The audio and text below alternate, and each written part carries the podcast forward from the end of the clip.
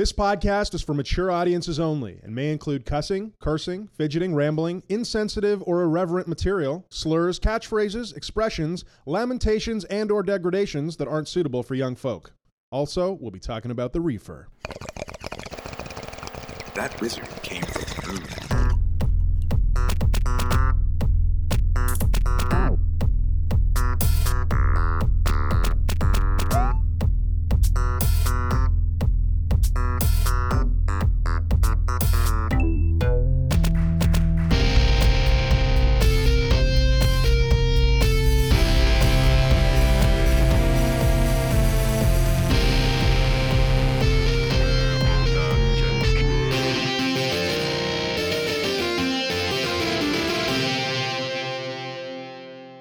Welcome to Purple Dungeon Squid, the podcast for gamers that toke. If you love the green and you love the screen, then you're in the right place, friend, because we're here to shoot the breeze on some dank strains and some sweet, sweet video games. This week on Purple Dungeon Squid, Andy and Dan get slapped around by some internet strangers on Fortnite. Uh, Mary Jane tackles how to be a more productive stoner. We played some other things, uh, some interesting jam from around the world of weed, and uh, Bungie backpedals on some Destiny nonsense, and you know plenty of other cool stuff. We'll uh, we'll also be settling in for a smoke sesh with our strain and our munchie of the week. We're gonna try not to get too high to remember to eat it this time, so stick around for that because it's gonna be a good, good, good time. I'm your host Andy, and with me as always is my good good buddy, my buddy old pal, the dankest of the dank, Dank Dan. Another week, another rant launched deep into the interweb. I'm eating guava and roasted java. Ooh, boy, that was frisky. Launching deep into the interweb sounds like an impregnation. That sounds like what we're doing here is is overtly uh, intercoursal. I don't think that's a real word. Andy, if I were to ask you, do you feel do you feel horny for this episode? Yeah, I do. I've got a tingling uh, in my nether regions, in my loins, as uh, as the late Robert Baratheon would say. Uh, so- sorry, spoilers. Jesus. I'm still on I'm on season 1, episode 4. You just fucked me. You just fucked me at a party. The irony is is that I'm actually still on season one, episode four, which is a real a real shame, a real crime, you might even say, because I do love Game of Thrones. I'm a big Game of Thrones fan. I've read all of the books except for the most recent one, so not all of the books, but you get where you get where I'm going with this. And uh, for some reason, my wife and I will flip on Game of Thrones. And we'll get like four episodes deep, and then some life changing event will happen, and we'll like we'll just not have time for it anymore. It's very strange, and uh, also again a tragedy. You know, um, it's one of those things where I thought to myself, you must be dodging spoilers left and right. Uh, but then, I mean, you've been reading the book, so in a way, you've been ahead of the game for quite some time. You're you're of the the elite, the ultra elite that does. The, oh, where are you in the series? Mm, the books, though, are the books better, Andy? Um, you know what? I, I couldn't say because I haven't seen more than four episodes. I love would it. I love it. I mean, listen, I'm a reader. I like to read. Um, you know, reading fantasy books is uh, is a, a nerdy, guilty pleasure of mine. But hey, we're on a weed and video game podcast, so no shame here, friends. Um, but yeah, I mean, it's it's a scenario where I believe that the books will likely end up being better than the movie or the sorry the TV series, just because I don't know, you know, you had movies and all that stuff. But um, you know, I do definitely plan on watching that show as soon as I can. Uh, as soon as I can convince my wife to sit down yet again and give it another give it another shot. So when it comes to spoilers in this in this in this manner, in this era of spoilers, I've adopted a new strategy to address them. Okay. And it's this. I let my own mind just forget it. So if I hear a thing that I don't want to know, I just don't make a big deal out of it. It washes out of my brain. Wow, You know that what is I mean? quite that is a skill, my friend. You Just- you can get rid you can do all sorts of shit with that very unique ability. Childhood Just let it trauma. See you later. just let it happen. Like you see a thing or don't see it, you just I, you just forget that you heard it. Don't note it. I think it's the expectation of having um, spoiler trauma that really locks it in, right? Because you hear Mm. that you hear that juicy piece of information, you resist it, you hate it, you fixate on the person that jammed up your whole afternoon, and you know you permanentize it. When really maybe you should just think about um, some products you'd like to purchase or how good toffee is, and just let that shit just flow right through you. What do you think? Let it mellow. And I do love a good toffee. Uh, speaking of which, it's funny that you're hitting on that wavelength. I got some. I got a unique British munchie here today that I'm super excited about. Ah. Yeah, I don't. I, there's words on it that sound really British, and I don't understand yet. But we can get to that a little later. I, I really agree with your strategy. The ability to just let a let a thing go is uh, that's some that's some zen that's some zen shit there, Dan. Well played. Uh, Thank you. Um, and it's totally selfish. Do you know what I mean? That's just for Dan. Yeah, okay. I got you. I got you. Sounds like it could be a really useful skill in like a relationship. Having a short memory, it's an important thing sometimes. Uh, you know what? I'll drink to that. Yeah, I'll drink to that too. So how you doing, Dan? What's been going on for you these past oh seven days since we last sat down in the uh, in the Purple Dungeon Squid Layer? Remote again. Unfortunately, our schedules have uh, we've had a hard time lining them up, so we're we're remote also. But I think I'm feeling a little bit more comfortable with you not being in the same room as me. Okay, You were- okay. You know Yeah, what? You were you were like a let that- security. you were I'm like a security blanket that- for me. I'm just gonna let that uh, spoiler style wash right over me. Not take that personally. Yeah, no, I'm nestled. I, I, deep I in- genuinely, I genuinely am am am upset and saddened by the fact that we're not in uh, in present company. And it- and and you were like, like I said, you were my you were my security blanket when we when we you know first voyaged off into the brave new world of podcasting. Uh, but now I feel like I've you know I'm a I'm a grown man. I've, I've got some hair on my chest. I got some miles on my shoes. We're episode five already. It's uh, it's time to go. It's go time. We take we take the uh you know the the training wheels off our podcast and uh and just let what happens happens andy about about my week can can do i have permission to get a little bit canadian on you Um, always. winter has landed it's here so so uh, we're going to talk about the weather. All right, please. This must be a good one. I, I mean if it was a balmy 15 degrees and like i just want to remind you that my mom said let's wear a jacket like i'd leave that i just You'd leave that at on home. the stoop. But winter has landed here in in, in beautiful uh, canada. And uh, today as i was voyaging on my way to my vocation at uh, let's call it 4.30 in the morning details on that never. Um, but uh, the highway was glistening with thick snow. And something happens in, in canada because we have four seasons um, june july august and winter. People kind of forget that what winter is kind of like it seems because um, w- uh, what i had uh, out there is just sort of like a bumper car drift track style uh, avoidance uh, Oh, yeah. routine where i i dodged a, a white hyundai Mhm. i dipped b- behind uh, a a misguided Prius. Um, I, I exchanged looks with one of our Ontario provincial police that was like, "Hey, I'd pull that guy over, but I got too much else going on."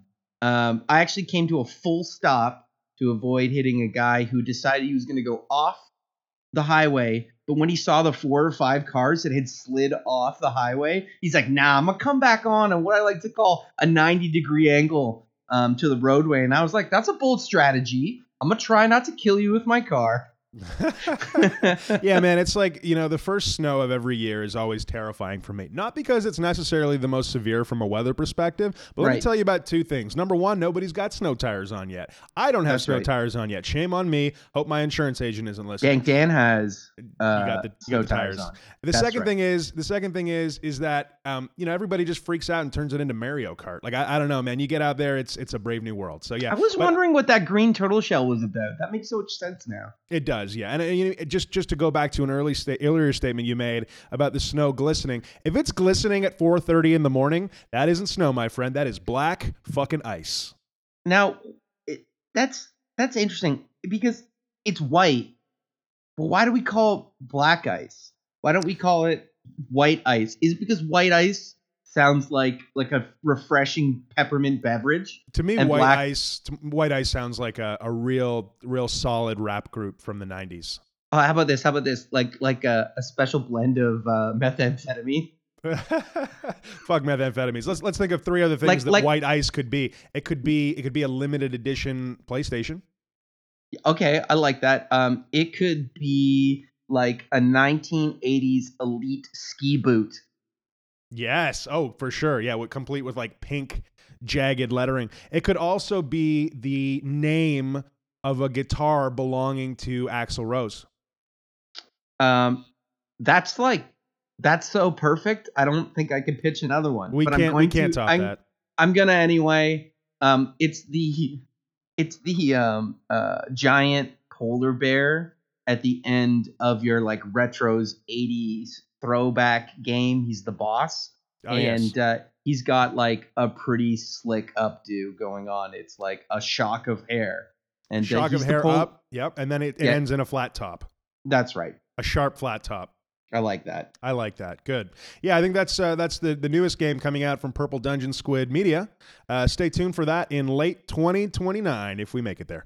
Um, yeah, man. Well, I mean, it's uh, for sure. It's cold as fuck, uh, and I'm drinking exclusively holiday beverages. I have to come clean. I, I just I blurted it out, but um, I'm having a real personal issue where I've stopped drinking water. I've stopped drinking coffee. The holidays have got into my vein, and uh, water's been replaced by eggnog, and coffee has been replaced by hot chocolate. I feel like Will Ferrell in Elf. oh It's, uh, Jesus! Does your wife know CPR? I know. I like there is so much sugar in my body at one time. It's like we were talking. You know, I mean, you, you you think about the amount of sugar that needs to be in a glass of water for it to be no longer homogeneous.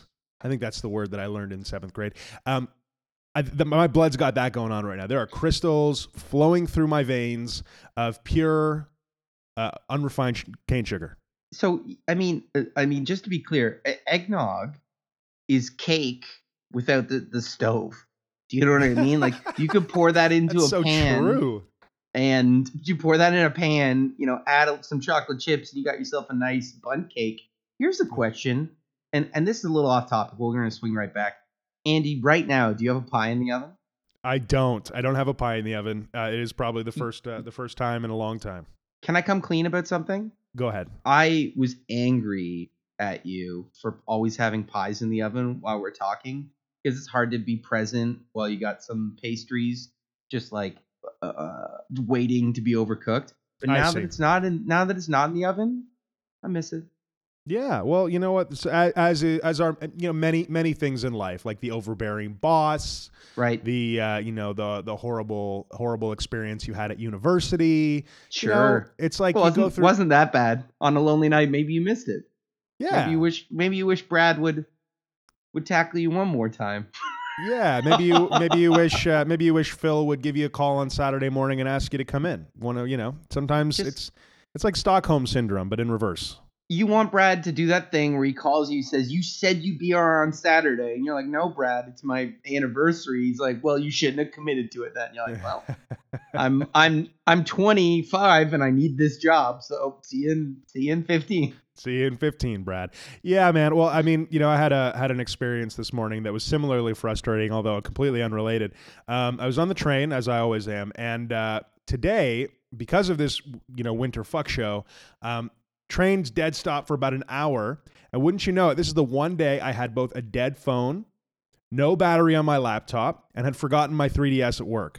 So, and I came across a unique feeling, and anybody who's technologically inclined uh, can probably relate to this. It's when you have no technology around you and you feel like your life is meaningless. Have you ever experienced that profound sadness?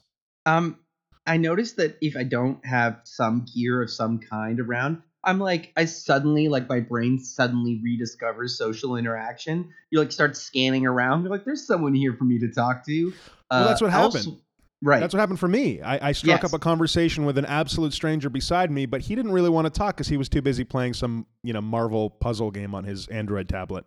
right. He's got he's got Iron Man and Unibeams blasting gems. He doesn't need your fucking small talk. Well, it was Um, weird. It was like it was like I had transcended the Matrix, and I was trying to get someone else to take the blue or the I don't know the red or the orange, whatever the pill is, with me. No one wanted to take that fucking pill, and what it manifested as was, "Hey man, do you have an iPhone charger?" And almost everyone else said, "No, sorry, it's in use." in the in the skid in my brain, you're like trying to free these people from the iron grip of the matrix that has them, and you're starting to panic and and you're like, "Hey, you know, don't you see what it's doing to you? And as as you're freaking out, you like realize your DS is in your pocket. You're like, oh, never mind. Never mind. Yeah, no, no, no. I'd, lo- I'd love. Please just hook me up with some of that technology, and away we go. Yeah, it's quite the thing. Um, speaking of getting hooked up with technology, I had the shitty, like the the utmost shittiest retail experience of all time this past week. May I, may I vent? Oh, hit me. So, Electronic Boutique, which is EB Games, which is the Canadian equivalent of GameStop, um, is a is a dying beast. I think we can all agree. They're diversifying into, I don't know, vinyl toys and plastic dolls and board games because nobody wants to fucking buy physical copies of games except for Dank Dan, right? Yeah, I bought a cake mixer from them last week. They really are diversifying. They're like, hey, uh, you know, if you want to, uh, if you want to grab that new copy of uh, Horizon Zero Dawn, the uh, the expansion, you can trade in your vehicle. it's like it's a it's a real fuck show over there. And you know, I mean, here's the thing. Here, here's what I here's what I like to think in my mind. Okay, yes, this is a franchise. Yes, it's done me the dirty in the past, but this is probably owned by a local person in my town who's like, you know, trying to supply trying to supply us with some video games. So maybe I should get in there. You know, maybe I'll buy a game or two. It was Black Friday um, a little while ago, which is when this experience happened. And you know, just just go in there and pump a little cash into their dying retail beast. I like in do. this story, you're gracing them with your presence. I already love that. Okay, But keep going. I'm sorry. I come from the world where when a customer rolls into your place of work or your business or decides they want to do business with you, you grovel at their feet until they throw money at you. I think that that really should be the, the acceptable model for uh, for retail in general. Anyway, let me continue. Um, I roll into this place and there's not a soul in there. It is like we're talking graveyard. We're talking, you know, this is just the the the depressing retail scene that has become all too common. I'm sure uh, these days in the world of downloadable stuff from the PlayStation Network and you know whatever Amazon. So you know, I roll into this place. They've got things on sale. Nier Automata. Forty dollars Canadian, you know, down from whatever seventy something, and I'm thinking to myself, I'm sitting, standing in the front of the store. Yeah, this is this is what I'm going to do. I'm going to pick up Nier Automata. I'm going to go home. I'm going to play this. I'm going to have a physical copy, and you know, maybe I'm going to do some more business here. Like this was nice. I got a physical copy. Like maybe I can go over here and peruse some of these vinyl dolls. I'm going to walk out of here with like some sort of eighteen dollar plastic Samus. I'm okay with all of this. And what I what I was struck by was the the crippling silence, with the exception of not one, not two, but three sales associates standing behind the cash, sharing a gaff with one another, just just chatting, just having a good time. And I thought, okay, well that, that's all right. You know, they're they're in the middle of a story, whatever. So I continue circling around. I walk past the toys before deciding that you know buying any of those would be a, a severe waste of money. Um, roll into the back, you know, take a look at some of the other games going on, and it strikes me I'm I'm the only customer in the store walking around with a forty dollar game in my hand. No one has said anything. And like two minutes, three minutes, five minutes go by, and I'm starting to be like quite noticeable, but they're just jamming out behind the cash. And it was at that point that my experience went from, you know, supporting a local business and getting my hobby on to, oh, I've fallen into a den of antisocial neckbeards, and boy, do I ever not want to be associated with these people. And so, you know, I, I crept back to the front, placed the game back on the shelf, and walked out completely unmolested. No, no conversation. No, hey, can I help you with something, sir? No, hey, you picked up Nier Automata. By the way, we've got a great deal on controllers. Why don't you come on over here and I'll sell you like five? Nothing.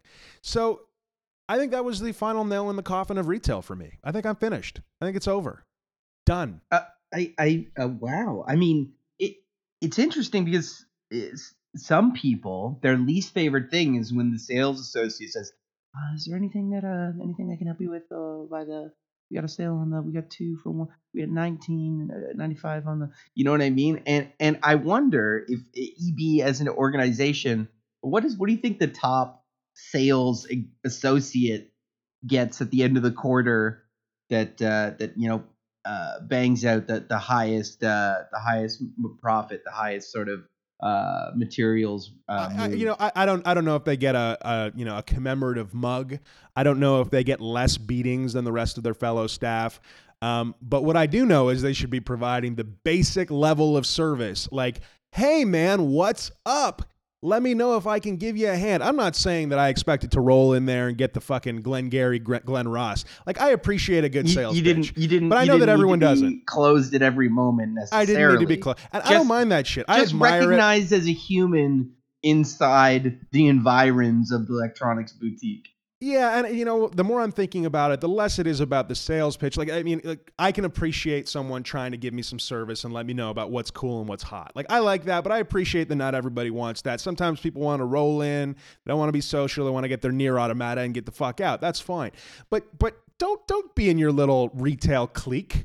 Don't like Yeah. don't make me feel like a fucking like a like a like a fart in an elevator. Don't don't just don't give me that. that it was it was a bad You know experience. It felt it felt like like may, I don't know maybe maybe it's because I was in my work clothes or something like that. Like oh this dude doesn't belong here. Where's Well, your fucking shitty band T-shirt and your and your There's crappy pants? things. You're underestimating your staggering good looks. You're a, a, a, a Greek man of some striking composure, and um, you know the proper etiquette for them was someone to peel off of their three man attack group and engage you in just the mildest dogfight of a conversation. You know, just to uh, remove any illusion that you are totally ethereal and transparent, a ghost haunting these electronics boutique. Yeah, man, it was like I was. Uh, I- anyway, I felt like a piece of trash blown off the street, and you know, realistically, that's all you got as a retail store. That's all you got Right. now. You're not competing Right. on price. That not you're definitely not competing on price. No. You're not competing on variety because Lord knows I can get way more variety online. I want to find a shitty indie game. Believe me, I can find it on PlayStation Steam Network a lot a lot faster than in your shitty bin. Right? Steam it up. Steam it up, whatever. The, what I've got is I've got rolling into EB Games or GameStop and feeling like the people behind the cash get me. Feeling Yeah. like the people behind the cash give a shit whether I buy nier automata or not. Because I know PlayStation Network doesn't give a fuck. They get their receipt, they flip that over to me, and it's all gravy in the, uh, in the old PlayStation bank account. Where's But- the community? Yeah, where's where's Phil, the local owner who wants to uh, wants to make sure that I buy my games there quarterly and trade in my automobile after I pick them up? You know, Where, That's where's right. that? Let me let me just let me give a quick counter. And, and uh, this is I'm something heated. Can you hear I'm heated? I'm feeling I heated. feel it, buddy. I feel the heat. So in my in my local EB, I rolled in there and I was eyeing up uh, a Castlevania game. Uh, I forget I forget exactly which one, whether it's like Spire of Regret or like Tomb of Infinite Sadness or That sounds, sounds about accurate. Right. Uh, but I was looking at it and I was like, do I buy this? This could be anywhere from great to abysmal. And the guy behind the, the counter, uh, Phil, he goes, oh, it's a great game. And I go, uh, I'm not convinced. Phil, Phil, tell me, tell me, is this a great game? He's like, it is a great game. And if you go and give it a couple hours and you don't love it, bring it back, no charge. And I was like, okay, Phil. All right. And uh, brought it home didn't love it, didn't bring it back because I am Canadian. But it was a nice gesture, right? No, it was. It was. he was It he was, a nice too gesture. nice for me to return it, and uh, I think I played it. It's one of my shortest. It was it was an Andy play session. I It was, was- two and a half hours in, and I said, "No, thank you, good night." Yeah, but you weren't mad about it. I bet you still look look back fondly on your time with Phil. Oh, I do, I do. Yeah. I would I would help Phil uh, change a tire at the side of the road. Absolutely, and you'd be happy to because he gave you service, and that's what you were looking for. Anyway, I'm enough Just about. looking to be uh, serviced, Andy. Yeah, well, aren't we all? Aren't we all? Ah, dear. And now for our sponsors. This episode of Purple Dungeon Squid is brought to you by Weed and Video Games, friends, because, well, we don't have any real sponsors yet, but uh, I believe it's the thought that counts unless you're actually looking to pay for, you know, I don't know, server costs or websites and shit like that. But hey, who needs to do any of that? This episode is brought to you by the gentle sizzling of meat. because your testosterone is rising. Brought to you by a round of golf with your father in law. Probably the only good one I'll hit all day, right? uh, brought to you by painting your walls milky brown. There's, there's no better sound than that. I, I, I say this because I you know I pulled it didn't pull this out of my head. I walked into a condo recently. The walls had been painted an off-putting color of like tan, kind of like a like a like a yellowy beige. I don't know. yeah, may I? Like may I really? May I really quick? It's Mhm. like uh, salad fingers. It's like, "Ha- have you seen my milky brown wall? Come closer to my milky brown. Oh, that's that's a, Ugh. li- that's a little more old Greg than salad fingers, no? Um, that's no. I felt I feel comfortable with that being salad fingers. Okay, I'm there. I, I'm I'm creamy beige. Yeah, that, there's there's the there's the uh the boosh There you go. Brought to you by getting a spray tan. because now white sofas are your enemy. Same thing with wearing raw denim, uh, covered previously. Brought to you finally by watching adult videos where the girls never show up. No, no, no. They're co- they're coming. No, I, I think I think they're just they're just warming their butt. I, hey, oh, Uh, and the question is, who are you talking to? Is that an inner monologue, or are you just speaking to your bro and you guys are watching an adult video with no chicks? Listen. I I've never been one to like saddle up with with my good buddy and No, and put that's on, just- put on a, a good you know skin jockey or whatever. But like it's uh that's an inner monologue. But that is something that is done. Some gentlemen uh make it a, a group activity. I think that's maybe just reserved for quiet time, unless it's appropriately hilarious at the appropriate event. So if it's a bachelor, bachelor party and you have some like Hungarian midget porn happening, good. If Yeah, it's I- just like some vanilla like one-on-one missionary style, awkward. awkward, super awkward. Awkward. I want to, I want to avoid this conversation always.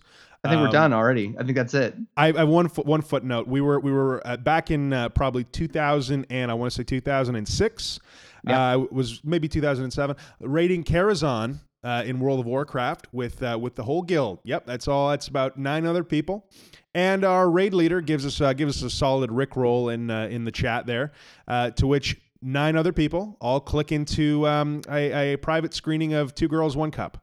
And Oh. uh, ooh, Oh, boy, that Don't- was uh, mm. folks. Folks at home, don't Google it. It was nothing but nothing but raid wipes from there on out.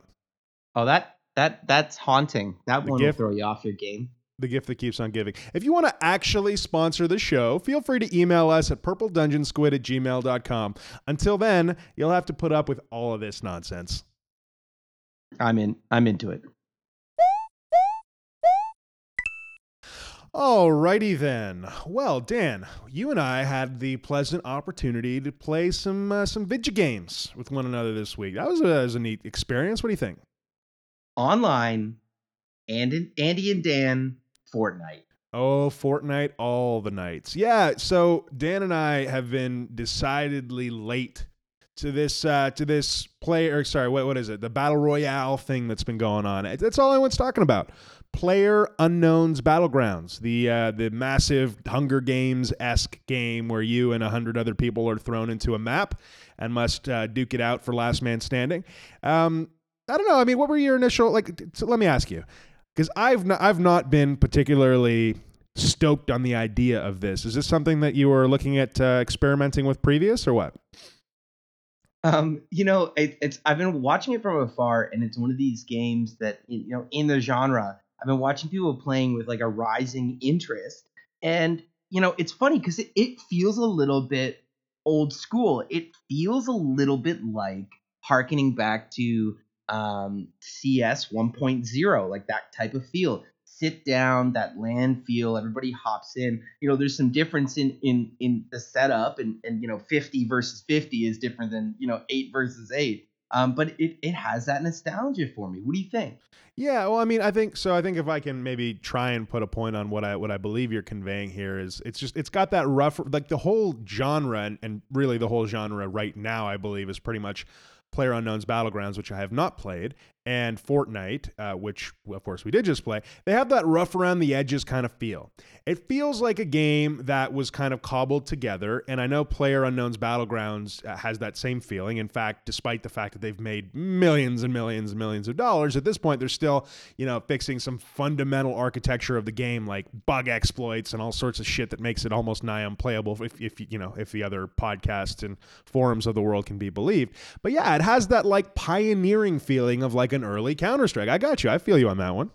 Well, and it, what's interesting is they're both in pre-release. Both of them, uh, they're you know, there's this embracing of games being released in their alpha and beta state for wide, wide consumption. So you got tons of people playing an unfinished game, um, you know, and pretty happily doing it. Uh, what's fascinating too is both of these, uh, both uh, Player Unknown and Fortnite, they use the same engine.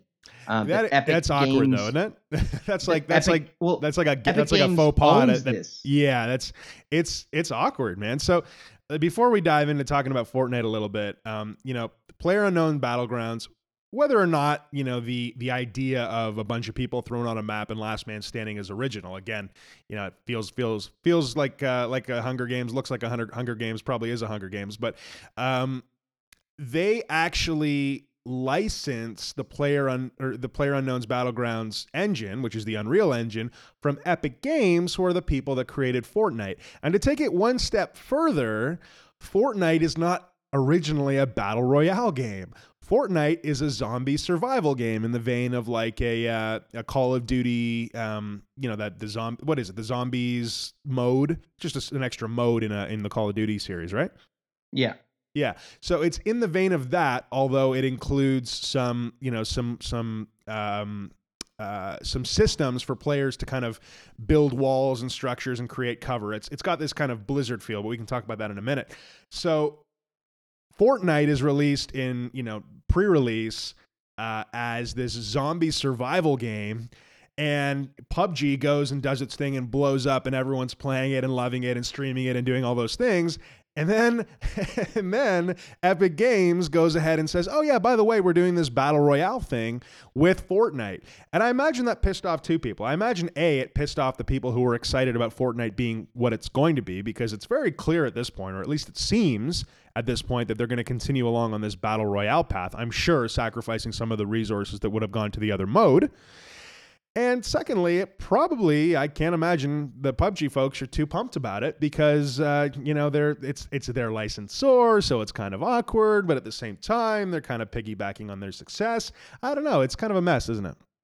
Yeah, I mean, it's like um, you know, getting sold flour, making an awesome, you know, new type of muffin, and then the guy that sold you the flour is like, "Fuck it, I'm gonna make that muffin too." You know, they sold saw something that was really successful and and uh, you know baked it into their own game, and uh, the reaction from Player Unknown was very much like. Uh, we see like a disturbing uh, amount of our game mechanics in your game, uh, and we'd like to pursue legal action, but um, we also don't want you to pull our ticket. Uh, you know, so it has this this weird this weird relationship, and I, I would actually argue that you're you're one or the other in in the sense that um, Player Unknown has got more of a simulation feel, and um, Fortnite has more of that cartoony feel that differentiates them. And I, I wonder, Andy, given the opportunity, which side of the fence do you fall on? Yeah, that's a that's a great question. I don't really know because again, I haven't played Player Unknown's Battlegrounds, but I'm tending towards thinking that Fortnite is is uh, is the you know the side of the fence that I want to be on. And up, so here's the thing they've done: they've made it free, right? So Player Unknown Battlegrounds, I think uh, 29 bucks or 39 bucks or something like that. Certainly not insurmountable. A great deal for a great game. But then you've got Fortnite on the other side of the fence. That's like literally nothing, no money, just download it. Um, so you know it's boy they've scooped up a lot of folks the servers are full all the time like you roll in there and you can find a match in seconds it it would be hard to think that they're not scooping some business if not you know a nice chunk of business from PUBG you know No question. but they, you know, truthfully, they do feel like very different games. So if we're going to like the fundamentals of it, it's yeah, you're right. PUBG seems like more again more of a simulation kind of uh, style game where you're looking at.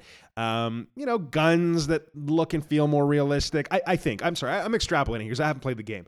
But Fortnite is decidedly in the opposite direction. You can like bounce super high on tires, and you've got you know weapons that no little to no recoil. You're just like you're out there. You're you're doing your thing in a more arcadey style of shooter. And plus, it looks like a Blizzard game, doesn't it? Like the Uh, uh, it's new school uh, animation, no question. Yeah, no doubt. So it's it's got this like colorful kind of campy looking thing. You know, here's the thing.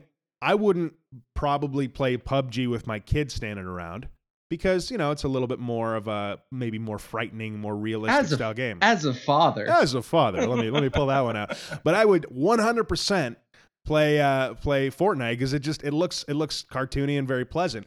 That's not to underscore the fact that it is an extremely tense, extreme, uh, extremely um, stressful game to play that lacks no depth. So you know, I mean, we can go into it a little bit here. Um, let me ask you something though.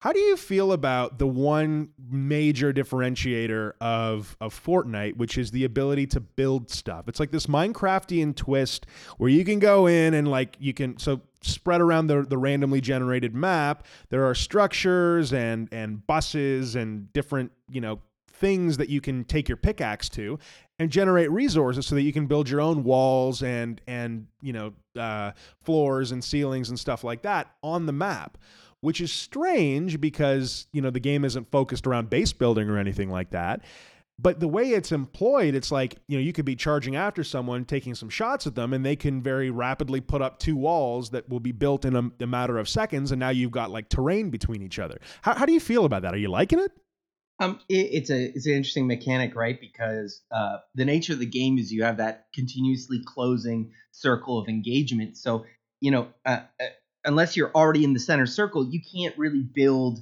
like start a base and just camp there. So that's off the table. So whatever you're building um, is either a way to get somewhere or it's a temporary a temporary solution for cover. And you know, just watching it in the game, I see you know uh, a lot of guys using it to get to places where they know there are great items, whether it be the attic or some uh, unit on stilts, um, or um, they're using it for like this very temporary cover. But you kind of put a flag up because the the structures you're building kind of flash as you're building them, and that'll really catch your eye. Um, and uh, you know, playing the ten or twenty rounds that I played, a lot of my kills came from seeing a glint you know, of construction in the corner of my eye, uh, pulling out a sniper rifle and popping somebody in the dome.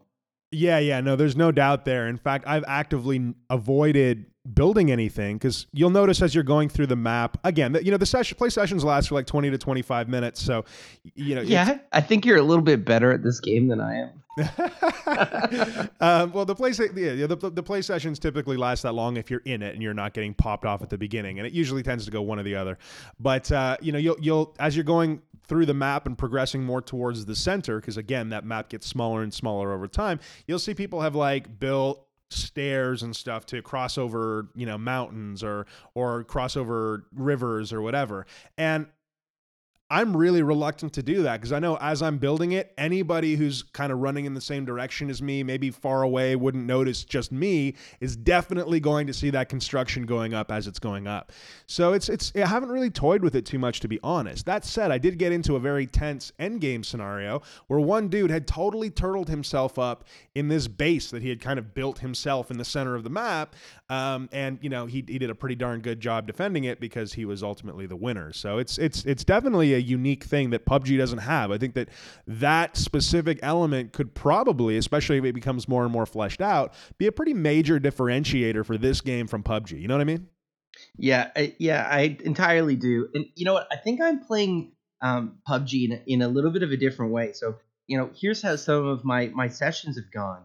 Uh, you know, I start, I pick up a weapon, I kill one guy, maybe two, and I get popped in the back, and I feel frustrated. And you know, and I'm like, I was jumping into new matches really quickly and and and you know having a similar experience. And I got I, it's like I was kind of struggling on where to go next and I go I noticed you could spectate. So after you're killed you you are automatically spectating on the guy who killed you.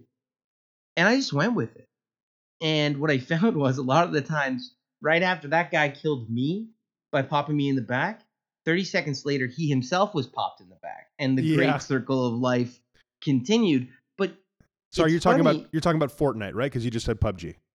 Sorry, did I say PUBG? Yeah, it's all good. It's I all do, good. You're you're talking about Fortnite. I do gotcha, mean cool. Fortnite. So um, what I ended up doing because I think you can do this in Fortnite too, or PUBG as well. But I ended up doing is continuing that lineage of following, spectating through the whole match of whoever was killed. I whoever kills the guy who killed you, then you start watching him, and you you sort of go through that and you make your way to the end and it it is actually kind of satisfying.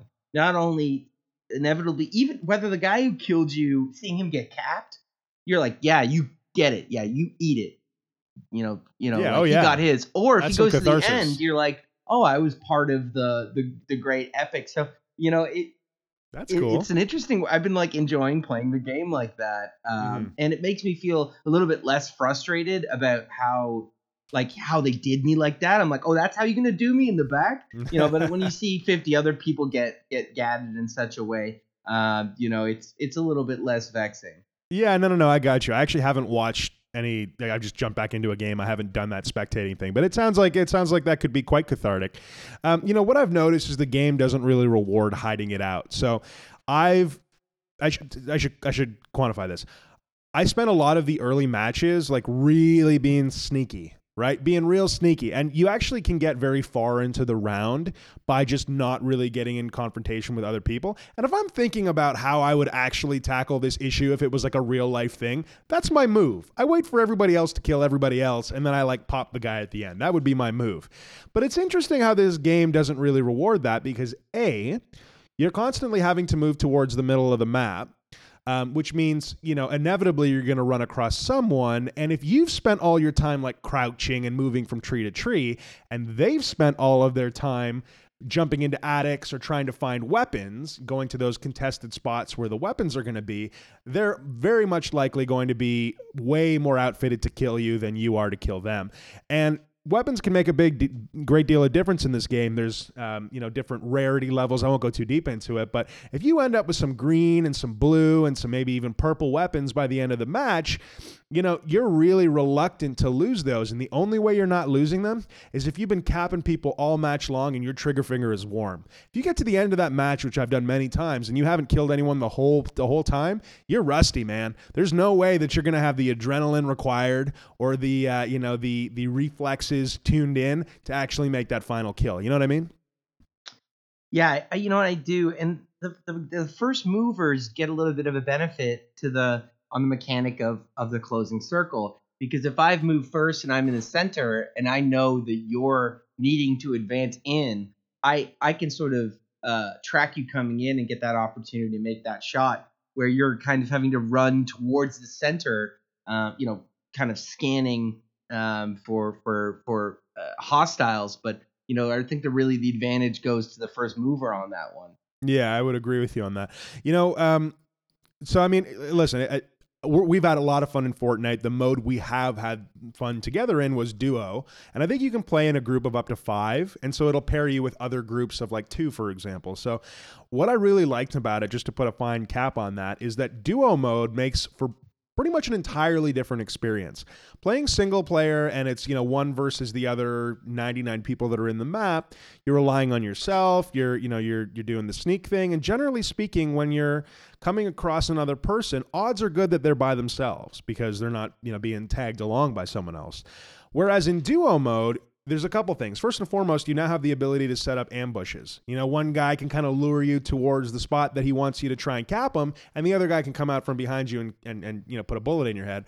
Um, you can cover each other while you're harvesting, which is huge because anytime I'm in single player and I'm trying to, like, you know, get some wood or get some steel or whatever, I'm always feeling very vulnerable because I don't have a gun out.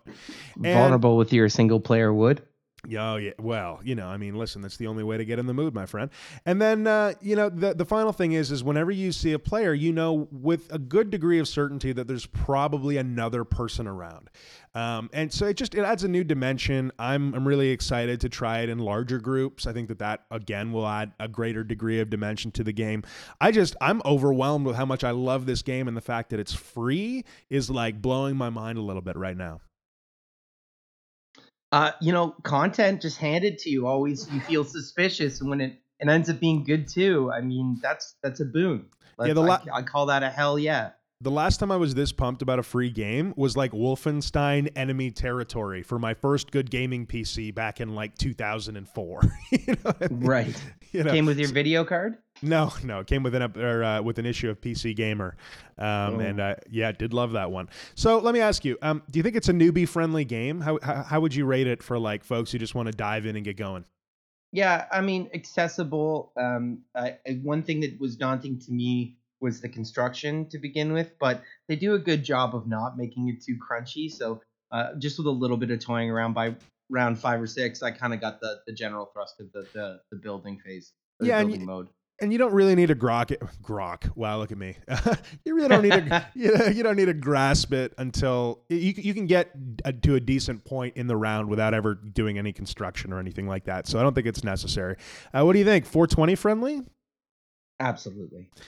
Yeah, I mean, I would say yes as well. It's a little too like stressful and attention focused for I don't know, uh, like a deep indica. You, you probably don't want a couch lock, chilled out indica because because it's just kind of at odds with that. But if you've got like a cerebral sativa, um, my personal pick for that uh, for that realm of, of of nugs is MK Ultra. I do I do like that one uh, for this particular kind of game. Um, and yeah, yeah, just kind of help you ride the adrenaline wave a little bit. You know what I mean? I do. Makes sense. Hmm. Hmm. Yeah. So, um, speaking of riding waves, well, we got to get better at the segue thing, Dan. Hey, who's weed white man? I, I know, man. I know. But well, fuck the segue. So I was checking out an article a little earlier on this week. It's actually a video, and um, I thought it was going to be super lame, to be honest with you. It was called "Be a More Productive Stoner." It was on MaryJane.com, and you know I take umbrage with that statement a little bit. This is how this is the new thing, right? Because culture has been taking so long demonizing the stoner because nobody of anybody, no one of any legitimate ilk could come forward in society and say, "Hey, I smoke pot and I'm a Nobel laureate or I'm a I'm a, uh you know Pulitzer Prize winning journalist." They all had to hide. So the only guys that could come out was your your loser cousin Dwayne, who's if he wasn't gonna ruin his life on. Uh, uh, you know, uh, a weed, it was to be scratch tickets or, you know, whatever it happens to be. Hey guys, no offense to any Dwayne's, it's just the name I pulled out. Dwayne, we love you, um, buddy. But, uh, but yeah, this is like the slow shedding of that old skin of, of stigmatizing uh, the use of this wonderful, wonderful herb. Yeah, man, a hundred percent. And it's like you know, it's so funny because you you actually get down to the numbers of how many people smoke weed. It's a lot of people in Canada. It's like ten percent more people smoke weed here than people who smoke cigarettes. And that's staggering. And what's also crazy is that's only people who have reported that they smoke weed, knowing that it's still federally illegal. So, like, you know, you've got a you got a large chunk of uh, of the of the population that's actively using cannabis, and at the same time, you've got this mental image of a stoner being like. And I'm again, it's not not my image, it's not your image, but like you know, uh, the, someone who might want to look at it in that light, or the mainstream would probably look at it like Dwayne, you know, like oh, some dude in a in an old band shirt who doesn't have a job and blah blah blah, and that's that's obviously very clearly bullshit, right? That's not that's not the only guy that smokes weed, and so Mary Jane, God bless them, took a crack at like creating this article that married the idea of, uh, you know, being a cannabis user and also, you know, taking a, a, a- personal growth or a self help angle at it, right? How could you be a highly productive stoner? And it was actually, it was kind of a cool article. So I want to touch on a couple things that they talked about. It was actually a video. I, I keep saying article, but it was a video. Um, so they, they went through a couple bullet points of if you're going to consume cannabis, what can you do to make yourself more productive, more adulty? You know what I mean? More, more, more, more, um, or I should say not more, but uh, how to not use cannabis in a in a way that will impact your daily performance. I guess is the I guess is the message. So Can we say peak uh, uh, peak optimization of your productivity and cannabis life? Yeah, incorporating cannabis into your being a being an adult badass. Yeah, there it is. there you go. We landed on something at some point. Um, yeah. Okay. Let me just dive into a couple of points that they made. So the first one is it's interesting. The first one is write lists and plan your day. And I almost hit the stop button at that point. I was like, oh, that is that is the most general bit of productivity nonsense that I've ever heard in my entire life. Well, Um, let- I mean, wheel it back. Productivity nonsense? No. Productivity, like like very general point for sure. Do lists help? Come on, you you ever write a list, buddy, to get yourself on track? Oh, I, I I actually would go a step further and say that list writing is or, or planning your day. Let's be let's be very again very general here is absolutely critical to getting anything done. At least for me. But Because you know, I mean, because as the scuba divers say, you plan the dive and you dive the plan, right? That's that's how you know you're on track. Yeah, absolutely. And and like it, like, but again, it just seems so painfully obvious. It's like, oh, you know, I want to start saving more money, and you're like, okay, well, maybe you want to kick that, you know, forty dollar a day lottery habit. you know, like it's just it just it seems seems self evident. But what I found, I think I think that's where you're coming from, you know, because you're a list guy, right? But I'm if you weren't guy. a list guy, wouldn't you want somebody to mention a list to you? yeah, you know what, you're Yeah. right. So fuck me for being such a, an elitist little prick. You piece of shit. like, but so just just bearing with the list the list part of things. You know, I think that it's it is a general life top tip, but it definitely goes doubly so if you if you partake in cannabis.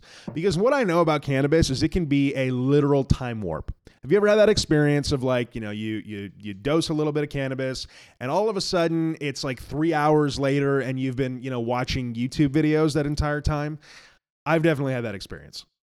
uh, a man guilty. Guilty as charged. So, you know, having a list, having something prepared, having a, a, you know a series of tasks that need to happen in that day, I can see that being a useful thing. Doubly so again if you've smoked. The the second the second tip that they had again for for being more productive, for for being more on your game, is ensuring that you're pairing eating healthy with cannabis. This was the second time I almost pressed the stop button. I'm like, okay, we went from from making lists to eating healthy, like like how general. But if you dive in a little bit deeper, being prepared with like some good nutrition throughout the day, challenging thing to do, but but you know, I think we can probably agree makes your day go a whole lot smoother. You're less grumpy, you're less prone to mood swings, you're less prone to like low blood sugar and kind of crawling through the day until you can find a bagel and then having, you know, another shitty part of your day because you've ingested nothing but a bagel. Um, but when you eat when you consume cannabis, the number one thing that that happens to me is that I start to want to eat salty, fatty, sweet foods. I want a bag of chips. And if there's nothing around me that can, uh, you know, that can be consumed with some decent nutritional value, there's a good chance that the first place I'm stopping is, you know, a gas station for for that for that hit of sugar. Are you, are you on the same page?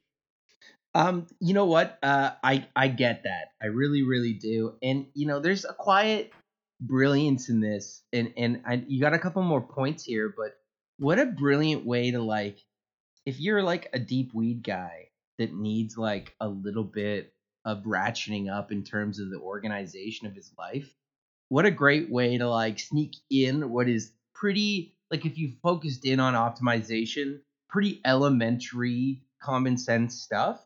But sometimes that's all we need. You know, Mm. I, it's funny. Uh, even you know myself, who's put some work into that kind of thing. It's like I go make a list, and I'm that guy who's like, I know list making is really important, but now I'm just not going to do it because I already know that. You know, just as if knowing a list is useful is is the same impact of actually writing that list. right. You know that hole that you can fall fall into. Of course, I know exactly the hole. I fall into it all the time.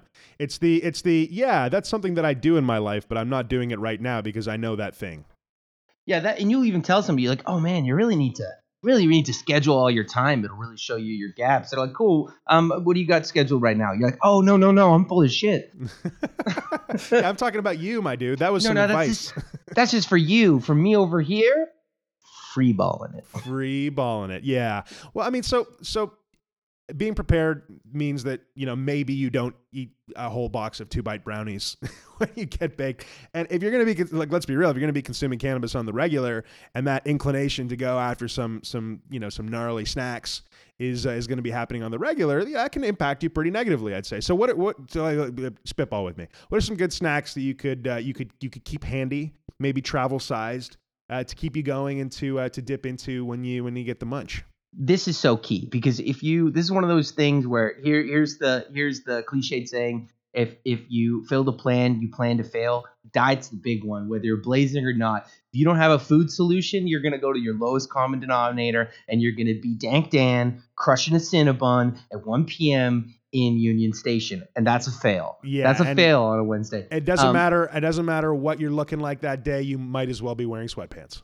I mean, you've you've you've you've you've hit a bottom rung, and not to say never enjoy a Saint Cinnamon um, cinnamon roll. Saint Cinnamon, get at me for a promo. Uh, but you know, you just you just you just you don't want that to be the the snare that catches you. So my game is is bag of almonds. Bag of Um, almonds, Whether good one. it's almonds or it's cashews, that's key. Um, also, if you can get a nutrient dense um, protein bar, uh, there are some really really great um, bison jerky ones out there. Uh, The Mm. names are not right off the top of my head, but just amazing uh, grass fed uh, uh, bison meat in this delicious bar form. Or you know, go mainstream with uh, a Clif Bar Yeah, seventy Clif Bar, percent Sure. organic, non-GMO. Uh, you know, uh, it does have like a fair amount of carbs in it, but in terms of you know four bites of nutrient dense goodness, it'll get you there. It'll get you there. Yeah, I, I'm I'm I'm I'm partial to um, carrot sticks. I don't know. It's it's like there's something about you know being a little baked and chewing on some the crunch of a carrot that just that has something there and you know you can eat a whole bag and feel pretty good about it because generally speaking that's what happens you go until oh what happened to the bag you know so carrot sticks are carrot sticks are clutch for me You you like a crunch, you get a crunch out of it. You get a crunch That's out a of it. big selling point. hmm hmm Beef jerky. I think we can we can be both aligned on the beef jerky thing though. I'm a big beef jerky fan. Um, you know, I mean, free range, organic, all that stuff. That's all good and well. Uh, and you know, generally speaking, if if it's beef jerky, it's probably better than a you know bag of I don't know Lay's. So yeah, I mean, uh, you know, I think that those are some those are some good options. The other thing though, the other thing though, the other side of this whole like being prepared for when the munchies strike and not you know becoming a bag of shit is what you're drinking. Because I'll tell you, one of my biggest downfalls, I don't drink soda at all. Right? I'm just not a soda guy. I never have been. I'm not a Gatorade guy. I'm not a juice guy. I pretty much drink water and coffee all the time. And, you know, I'm not saying that that's fantastic, but, you know, what it is, what it is.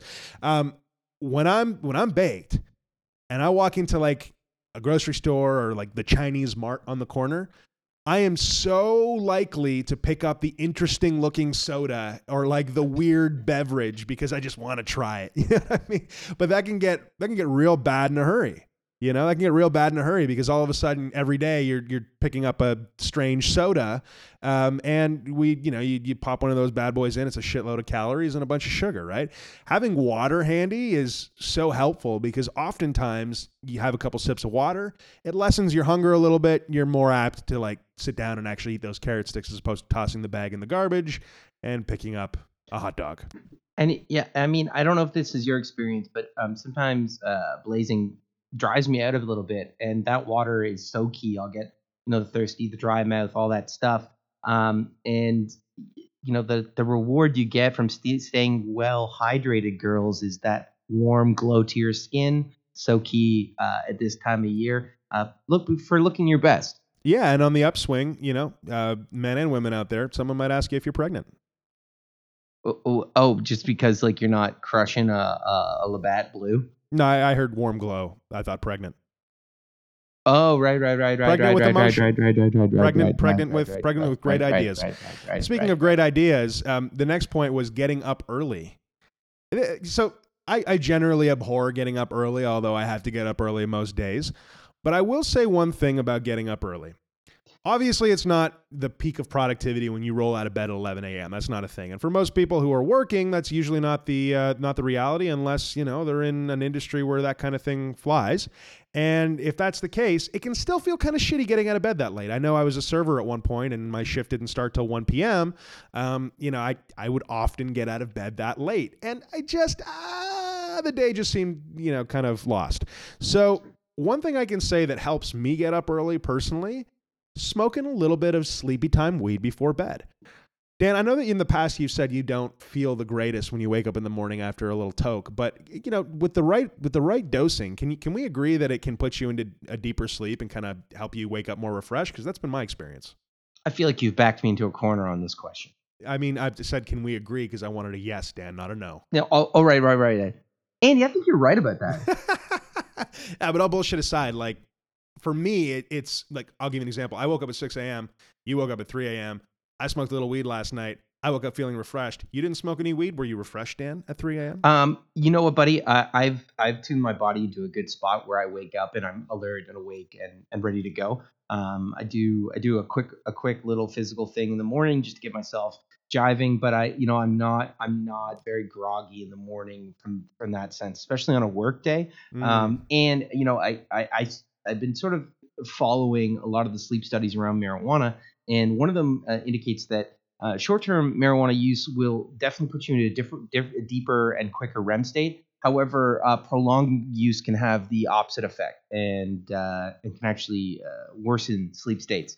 Uh, so you know, I stay away from that as a as a as a sort of a, a sleep aid. Although you know, individual. If it if it works for you, if you love it, it's your jam for for sure. You know, I hear that when folks go off marijuana, there's a short dip in their ability to sleep, um, but then um, they they return to a, a an increased, uh, more restful state, and that's that's kind of where I stay. I try not to to go to bed uh, too uh, emblazoned out of my mind, uh, just because I do wake up with a little bit of a weed hangover. That's so weird, man. I have the exact opposite experience, and and to be fair, you know, I've had a lot of um, a lot of years without you know without consuming cannabis and you know a, a, decent while at this point you know consuming it. And and I just I find that and I don't smoke every night. It's not my jam. But when I the nights that I do smoke I wake up like ready to take on the world. Maybe it's the dosing.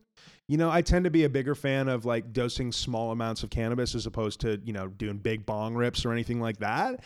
Um, but yeah I wake up like mentally alert and ready to go and feeling like you know, even if I only got six hours or something like that or four hours, feeling like I got a full eight. So yeah, I guess it is it is kind of individual, kind of know your body and, and check it out. But it, it, can definitely be helpful for some people, I'd imagine.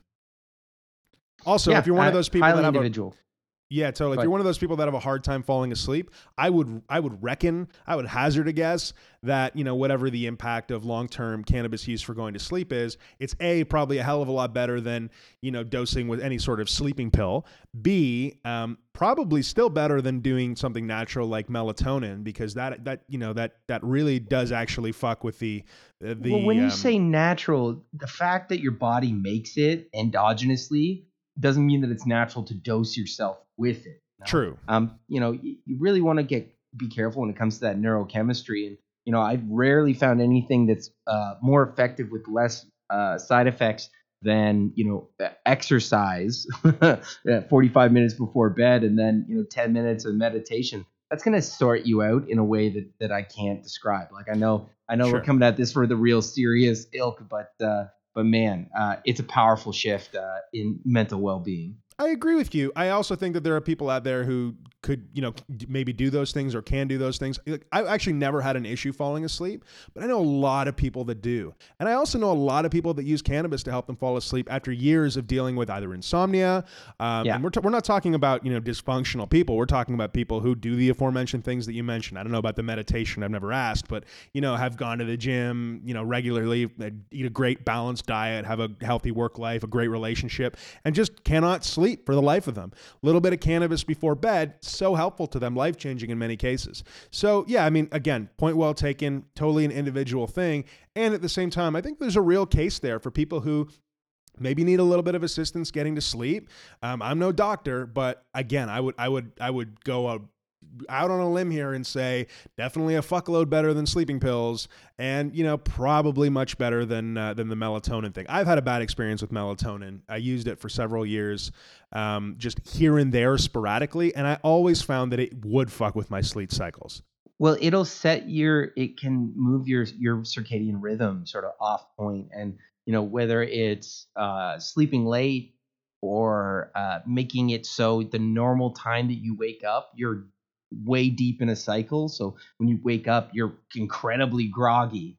Um, You know, because if you're waking at the same time many times in a week, you know, five days a week, you're waking at the same time.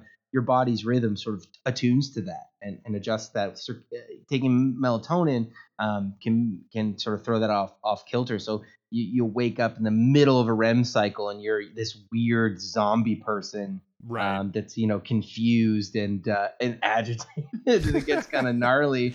Um, you know, and it, what what I find uh, uh, kind of neat on the sleep side is there's so many different um, strategies to go at it, and some some people swear by a method and it just works them, and you know you know it won't work, work for you. I was reading a, a study at of University of Toronto that was talking about uh, a strategy um, with syllabism where they uh, had a lot of success with folks with insomnia, uh, having them repeat, like say words in their mind that start with the same letter, mm-hmm. like uh, sensation, symbol, sarcastic, sardonic, like in their mind, and repeating those would, would lull them into a sleep state and then into a, a REM state very quickly. And I'm like, what a strange uh, psychological me- mechanism. Like, eh, you know, why why does that work? Why why does what does it lull into? And it's like it's it's like an advanced form of counting sheep, you know, and it obviously taps something into the the lingual side of the mind that's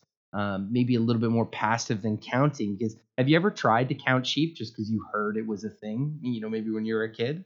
Oh, I not only have I tried counting sheep, I have counted sheep and had a great a great deal of success falling asleep. Oh, it's just see, there you go. It works for you. Didn't work for me. The one thing that that I always go to if I am in a, a little bit of a you know an activated state, can't sleep, I'll do three deep breaths, and then uh, I don't know about you, but I used to bike around my neighborhood a lot. I used to have a paper route when I was a kid, and so I, in my mind, bike around my neighborhood, my old neighborhood. All the houses are familiar. I know the route, and I just go through that process. And usually, before I get to the bottom of Westwood, um, I'm out.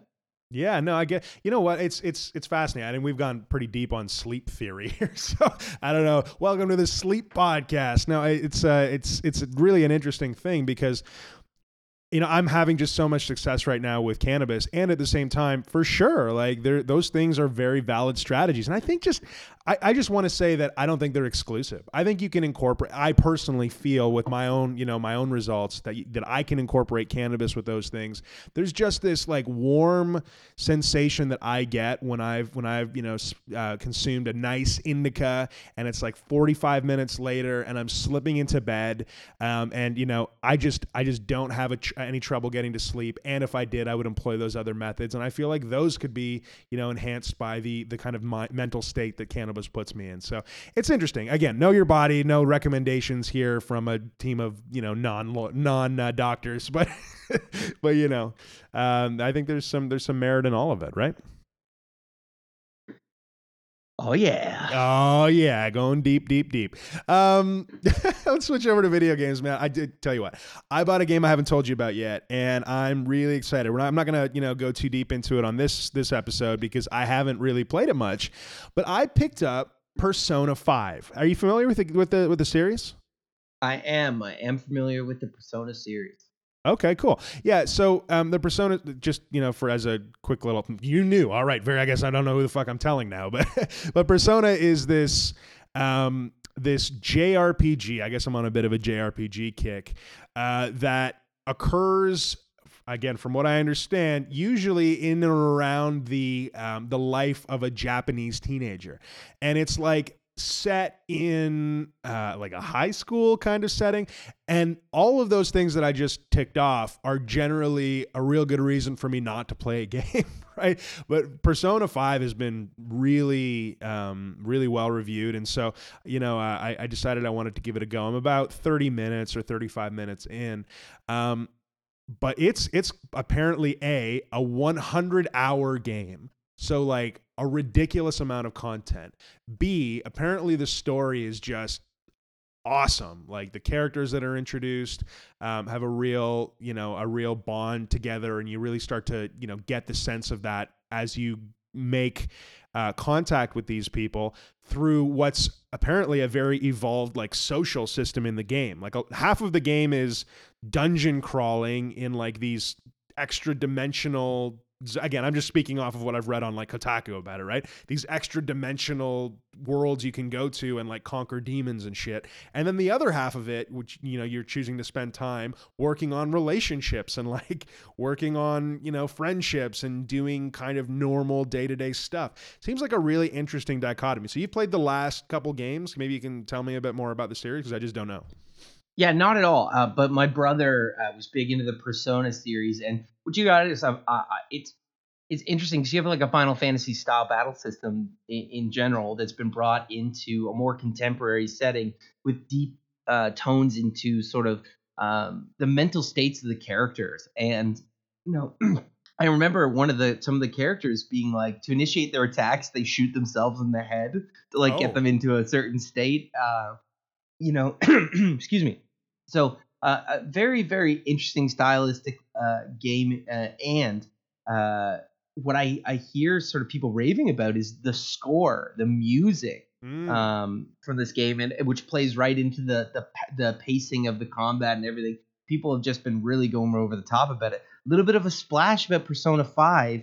People were streaming it uh, in their Twitch channels um, at the release, and was one of these first games, these games where people were getting DMCA'd, which means that the company has said, "Hey, that's our copyrighted material. Don't put it on the internet." Oh. Um, you know, just streaming the game uh, after it was released to the public, and you know, there's a big splash on that, and, and sort of made people ask the question, you know, how um, solid am I as a Twitch streamer in my ability to continue to make revenue, especially if I get DMCA'd a couple of times, you know, especially if there's a policy that says that might end my channel. So that that gave Persona a little bit of a splash, and you wonder if they're what their thought is if they're wanting to protect um, spoilers for the game, or you know, because if your game's good, you think you want people to see it. You know, maybe their reasoning was uh, if people see it be played, they don't they don't necessarily need to buy it themselves.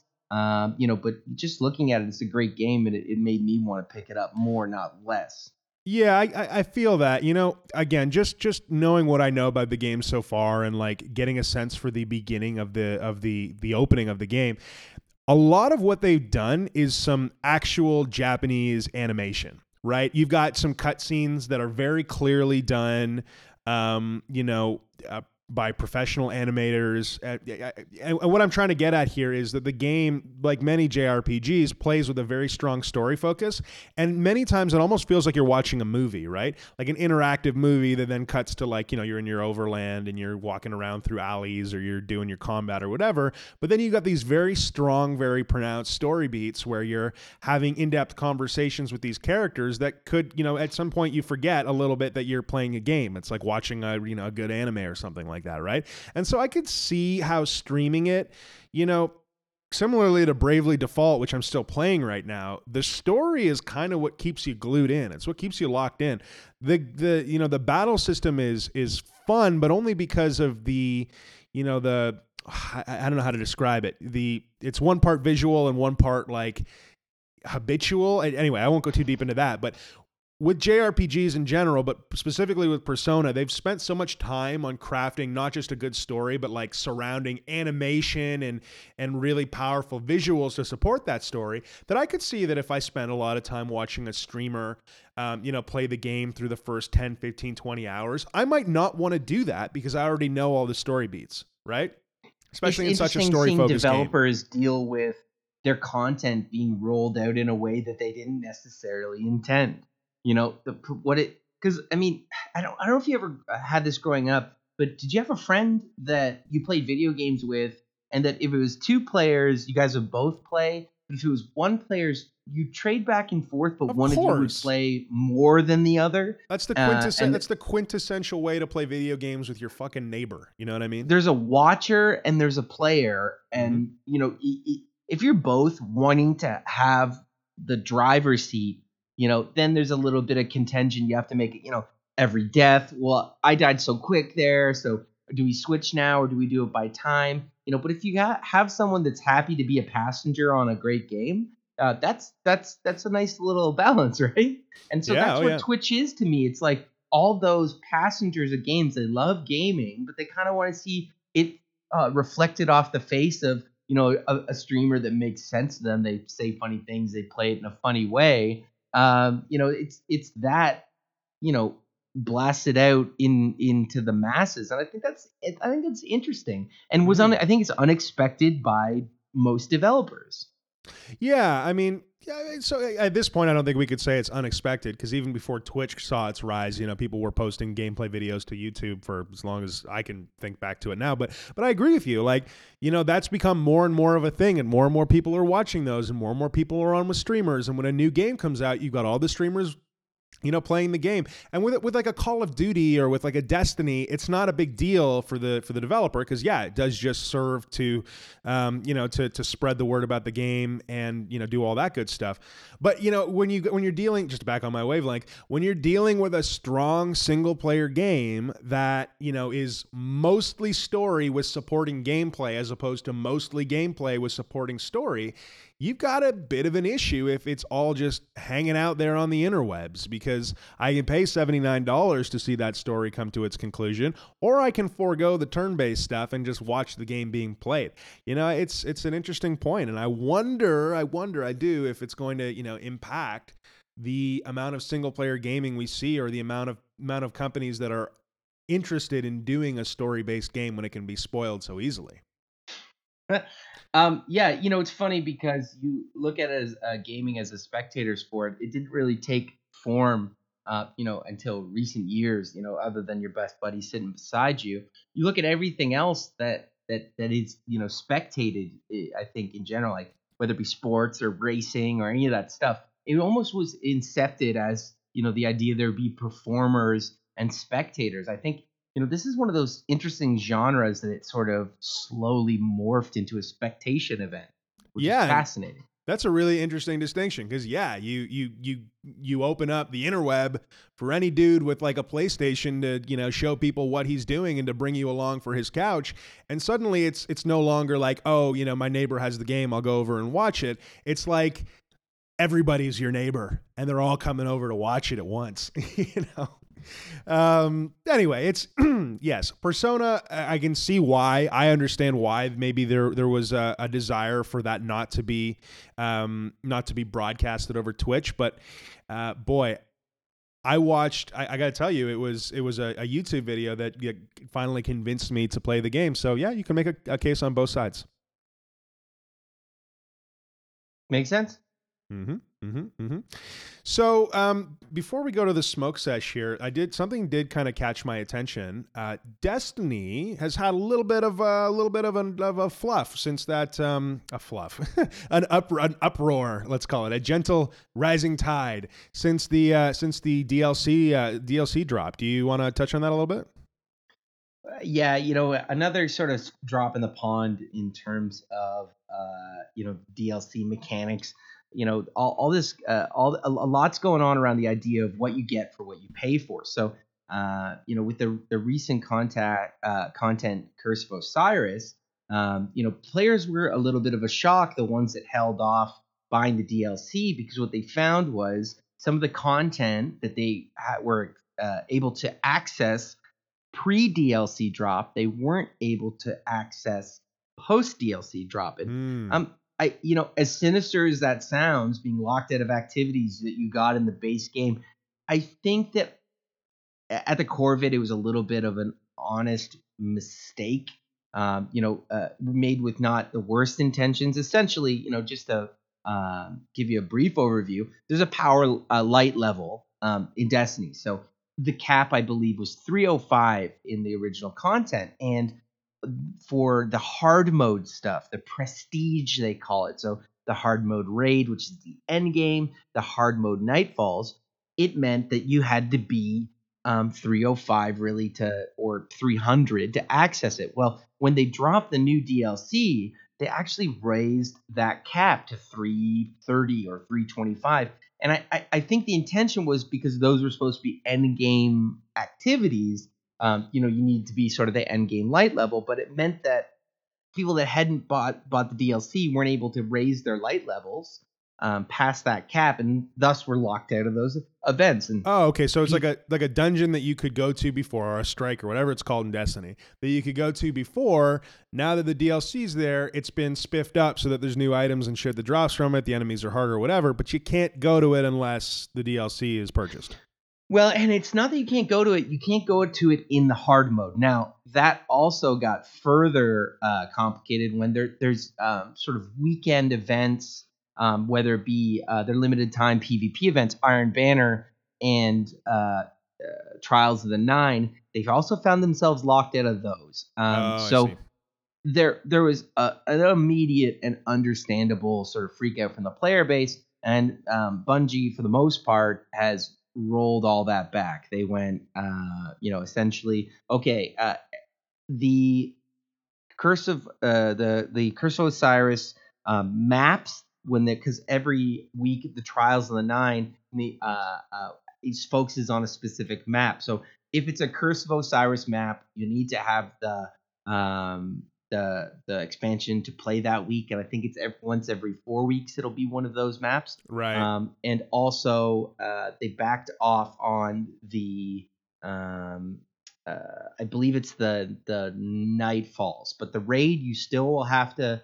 Uh, the new raid content on Prestige, you still have to um, get the Curse of Osiris. So they backed off on about 75% of it um, and, and sort of held their ground with 25, which is a pretty fair compromise. Um, you know, among a little bit of the other uh, uh, criticisms that have centered around the the Curse of Osiris expansion. uh, you know, Bungie's been pretty good at listening to the player reaction, and I, I on the the meter of of of company behavior, I put this on the less than sinister side. Yeah. Um, you know, did they did they want to incentivize buying um, Curse of Osiris and making you feel like you got your money's worth?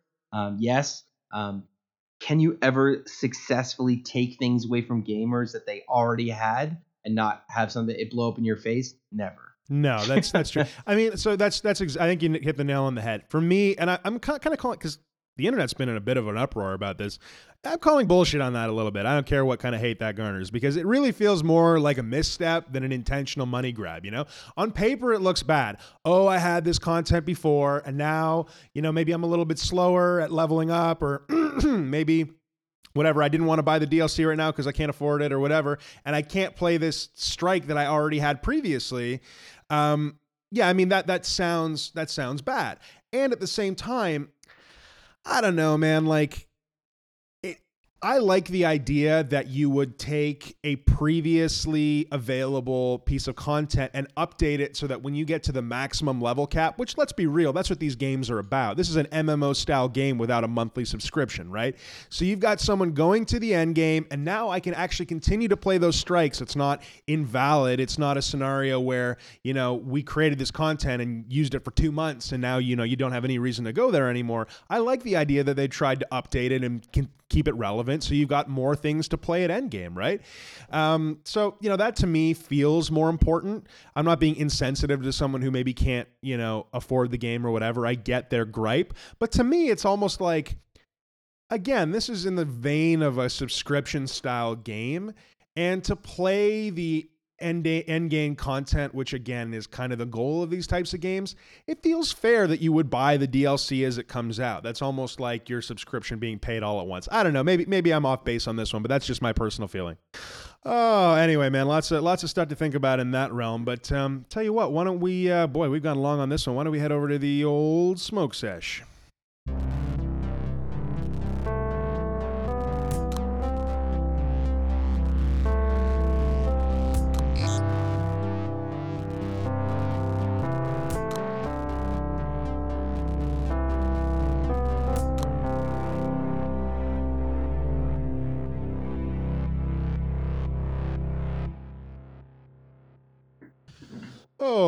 Shiver me timbers, friend! Wow, that was a that was a beefy front of the podcast.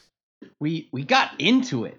We got we got into a lot of conversation, and with uh, we got into very little weed. So I think we should probably course correct right away. I like your style. Yeah, no this. kidding, no kidding.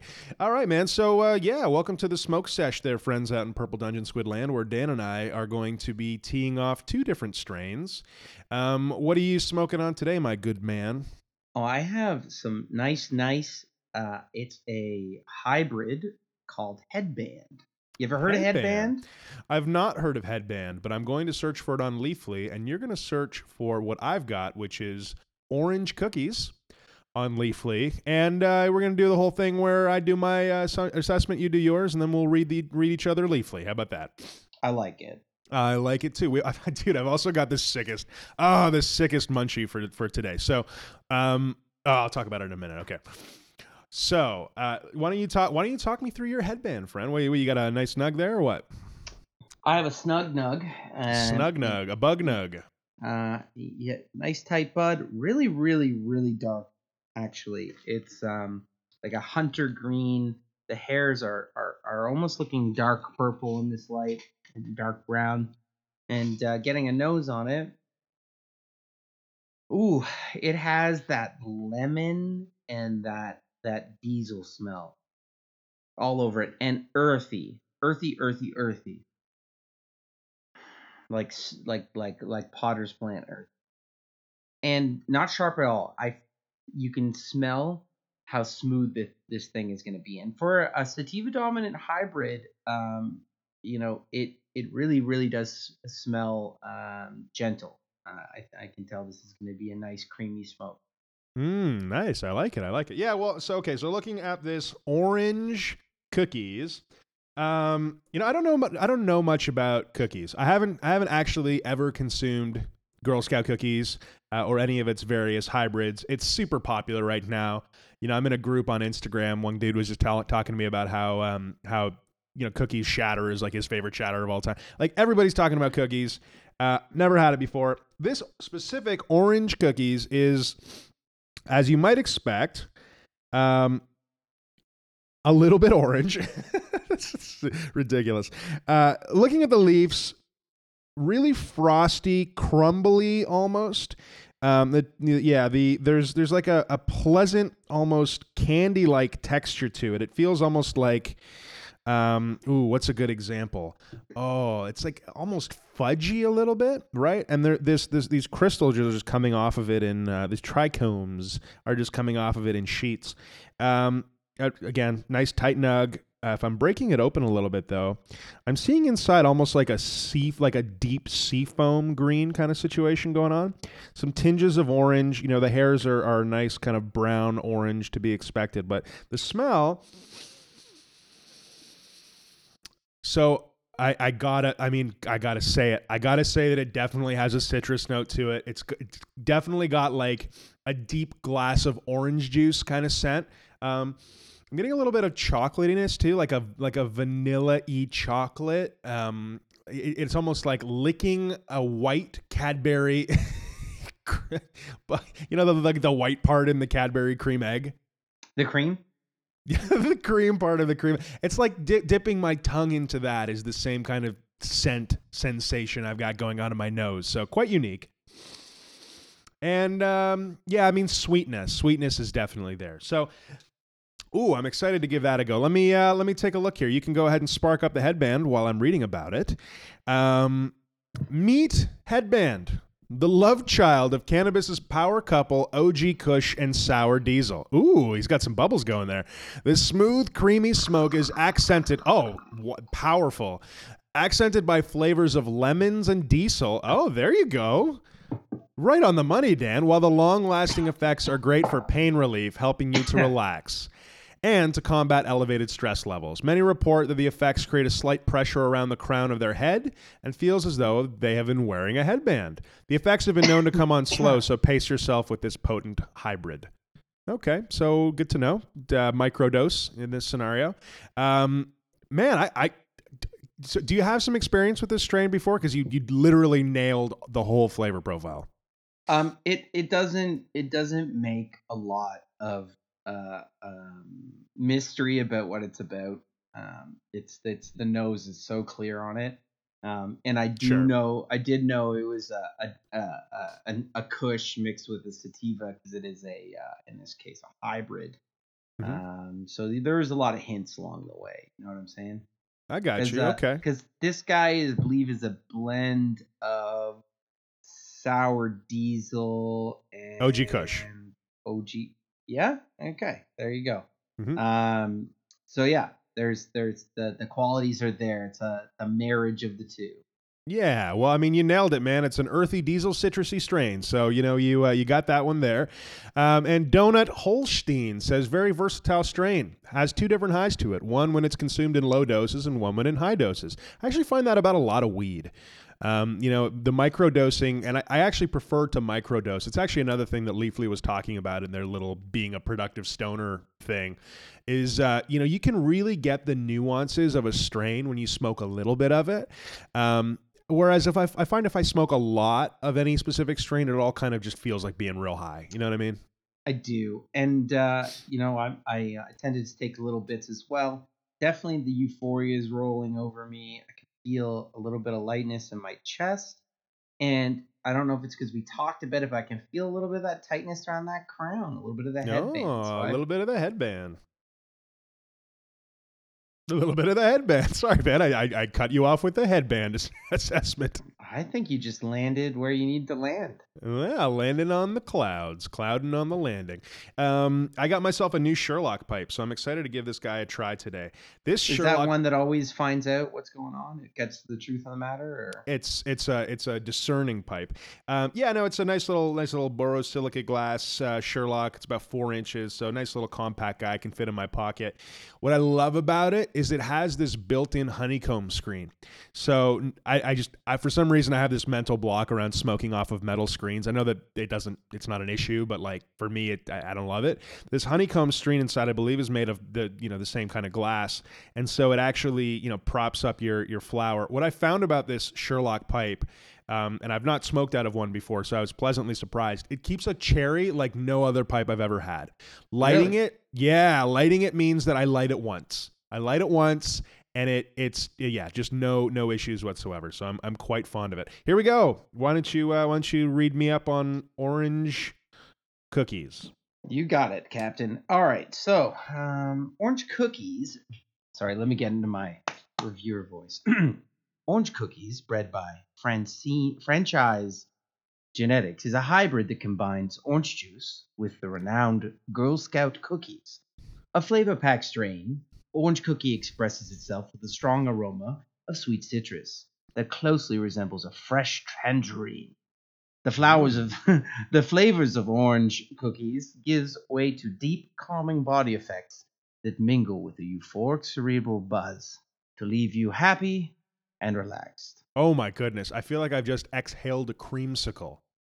So I uh, I pulled just a little bit. Again, I'm inside, so I, typically don't love to blow like a big cloud um, when I'm when I'm sitting at my kitchen table here. But I took a little little puff, held it in deep, and then slowly exhaled through my nostrils. And oh, it was a beautiful flavor, bright, really uh, really bright, really creamy. What a wonderful sensation. Mm. So what are the uh, what are the uh, what are the dominant uh, flavors? Well, um, well, if I scroll down here, what you got there is number one citrus, number two orange, number three sweet. Okay. Um, and you definitely touched on that. You, you definitely got on the candy side of this, bud. Knew what that was about. You said citrus, and did the tangerine come through you either on the palate or in the nose? Um, you know what? I just I got to be honest. The the the distinction between tangerine and orange is lost on me. I I don't get that. So uh, it's uh it's yeah. I mean I, I would say a generally orangey flavor, and we'll we'll probably have to leave it at that. so he, he- here's the thought. You know it, it right now we're reviewing uh you know weed in the same way that maybe you would review wine. We talk about flavor notes we sample it. You know we talk about microdosing which is like the equivalent of like a swish and a spit into a bucket. You know it just so happens that like the topic is kind of cool right now. It's so hot right now right? We're legalizing it. It's a big deal. Businesses you know discovering it what happens in 10 years let's let's shorten it up five years if we're still doing this podcast instead of being the edgy uh commentators that we may or may not be we're then like we're then like gentlemen that are doing the equivalent of like discussing wine oh yeah, real stuffy, real stuffy. Like I think right we we're may like, already like, have oh, we, may already, bro. we may already have transcended into stuffy. Oh, Let's man. be real here. And it, I feel like I feel like you and I will get on like this a verbal drag race where like no I will say the more pretentious thing about this bud no it is me I will be the one I'm not detecting a hint of citrus. It is a Meyer lemon, Daniel. Get your get your tasting profile under I- wraps. I think we have to like have like a understood sort of um, uh, structure to these that you get to say one totally ridiculous thing and you try to like uh, mix it in with the real things. You're like you're like in the middle. You're like ah, it's a like a deep, rich earth and uh, hints of chamomile, uh, and uh, perhaps perhaps uh, someone stepped in it with a kind of fungus on their foot that gave it almost a cheese-like venturing. You're like, no, not a thing, not a thing, dude. not a thing, not a thing. That one's Uh, that's the one. That's a gonna wizard, bristle. a wizard looked upon this. A wizard gazed upon it once upon a time, and it was but a mere sproutling. Yeah, it's uh, boy. Oh, I I gotta say, uh, the things that will make bud tenders bristle. Um, we've also got, dude. We've got the. Do you have a munchie today? I, I brought a munchie. I, I brought snack to snack time. I have, I have a little something. I got a little hook, a little Okay, hook we- of flavor. We got to remember not to chew directly into the mic again. Oh, that's that's podcast death right that's by, that's and it's happened twice. So may I may I share my snack first? yeah, please. So I got a Cadbury Dairy Milk, but it was from the UK store, which is like it should be a. I, I mean, I don't even know how to describe it. It's basically a normal candy store, except they put a big British flag out front. And when you roll in, all the candies are as if they were from Britain. Uh, and I actually did a little bit of research on this because for some reason, when you eat a Cadbury Dairy Milk, it tastes way better when it comes from this freaky deaky Brit- British store than it does from like your corner store here in Canada. Turns out that in Britain, there's more cocoa mass in the chocolates that they produce in uh, under mass production there. So I don't know if it's a Cadbury thing or if it's an in general thing, but there's a h- higher level of cocoa mass, which means you get a much more chocolatey chocolate. Oh, fascinating. So And this you, is- you said they are as if they're from England. Are they not, in fact, from England? They are factually from England. I have nothing further to say. they're fa- Uh, they're definitely from England. It's it's interesting because their their candies, chocolates specifically, tend to be a little bit sweeter than they have them in the U.S. And that's something that people people notice. They go, "Oh, it's our our sweets are a little sweeter than yours." Um, Oh. you know, but it's interesting that they also have more cocoa. That's a fascinating thing. So your Yeah. Cadbury egg might indeed be a creamier version. It's enough that they bring it over, right? Because you only have that if they're like, oh, it's not quite the same. You know how you can get sugarcane Coca Cola. Um, you know, the closer you get to Mexico, because they uh, that was what was served there classically, and that might be what they prefer. And in fact, you can get it in my neighborhood because for um, certain Jewish holidays, they don't have they don't have the the kind of sugar they put in normal Coke, so they have the sugar cane uh, uh, Oh. Coke. And sampling it, you know what I noticed, Andy, What's that? is is that it leaves my mouth feeling dry. Conversely, Coke of uh, the kind that you and I are used to with high fructose corn syrup, it co- coats your mouth in this nice syrupy blanket that that doesn't that like it, that has that crisp finish that I notice normal sugar doesn't. Oh, interesting. Yeah, I don't know. I, every time I drink Coke, it, it makes my teeth feel like they're rotting out of my head. Yeah, don't drink it with your teeth. Um, Yes. m- mostly with your mouth. You might be you might be ready for a silly straw. Yeah. man. Yeah, one of those one of those little squigglers. Um, but so there's there's dairy milk. This dairy milk. It's the flavor is called Tiffin. I don't know what in the actual fuck a Tiffin is. T I F F I N. That is that is a British word if I've ever seen it. Oh, right in the Tiffin. Oh, but he bopped him in the tiffin, did he? Hey, he bopped him in the Tiffin. Well, we're going to take a trip around the neighborhood, and end up at the, at the Tiffin. Yeah, maybe not. Maybe not that last one. The tiffin. A tiffin is like Not a noun. the. It's or maybe it is a tea- noun. It's the tea party you throw to like resolve a, an- a previous argument. Oh, they're they're going to a tiffin. Yes. we're gonna talk very- that tiff out. They're they're very uh, very specific. So uh, I'm gonna open it. This so this dairy milk chocolate bar. Apparently, it has an easy reclose pack. I don't know if this is gonna get reclosed at any point. Um, ooh, all right. Let's give it a break. Oh, it's got a nice kind of milky interior. Uh, broke very. It's very fudgy. Like- like- like, I'm telling you, normal dairy milk, not this fudgy. By normal, I mean American dairy milk, not this fudgy. Let me take a bite. I still don't know what the fuck a tiffin is. Now on a So- scale on a scale of one to ten, Andy, how good is this? How good uh, is this on the podcast? You really got me there with fudgy and creamy. Oh yeah. Mm. All right. In real time, this tastes like delicious chocolate. I still don't know what a fucking tiffin is. I think there's little like pieces of cookie in here. Maybe that's what a tiffin is, like a ti- like a like a, a kind of cookie. Is it a maritime bird found only in the Bay of Fundy? It's a um, it's a it's a, a whale watcher. It's um, it's if you get two less than the guy playing ahead of you in golf on a particular hole. Like no matter Oh, what he nice. got, he's like five. He's like, oh, Tiffin. Tiffin. yeah, yeah, yeah. No, I'm too ahead of that. you. I'm too ahead of you. Like I want to go back for another square, but I don't want to eat another square on on on air here. So Andy, guess- one of somebody's dad just like high fived somebody else because he's like, they made a they made a golf joke on this podcast. I knew they would if I would just hang around. They're like, I'm 50, I play golf. You know what I mean? Like they got they they're getting me with some of this. Hit me with that golf joke. I'm already that's a hole in one with me because my name's Ron. right in the hole. one one shot, one shot. Oh God, bless my soul. Um, yeah, we went so long in the front half that uh, we the, the back half has turned into more of a sixteenth. It's true. We we have to we have to chop it down. But let me assure you, it's nothing you did, uh, Oh. audience. Audience. It, it's uh it's us. It's you, us. It's it's a hundred. It's a hundred percent us. So can I Uh, regale wow, you with what we found on what I found for a snackological element here? Oh, I'm sorry. You found a munchie too. Please, please tell me all about it. So I don't I can't confirm whether or not this is an import, but I do believe it's come from the North Pole. It is a candy cane, Oh, please tell me more. and it's a candy cane of unknown flavor. Um, it is white with a green spiral, which indicates to me not poss- potentially not your standard candy cane. Um, Not mint. so I'm gonna pop it in, and I'm gonna see if I how how long it takes me to get there. Interesting. Yeah, so it would suggest that it's not a mint candy cane. Now, there's many different types. Like you can you can get watermelon candy canes, you can get cinnamon candy canes.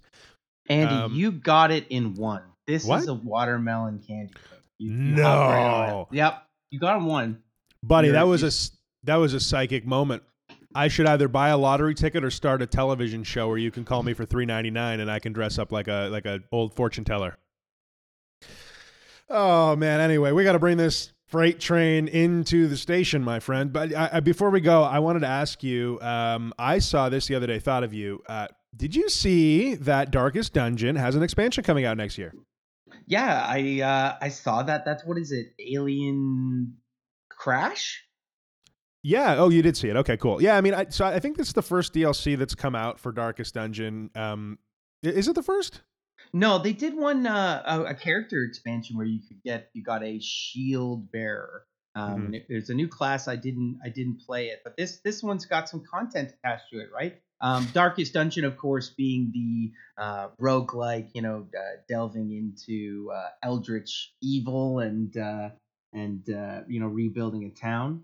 Yeah. oh, yeah. No. I- and what's cool about it is that I know it's got this um, Lovecraft Cthulhu kind of angle. They're actually adding alien zombies. That's their new twist on it. So I don't know how that kind of meshes with like. When I saw Darkest Dungeon, it seemed like it had kind of a Victorian feel to it, right? So alien zombies to me feels feels like a pretty pretty far departure from that.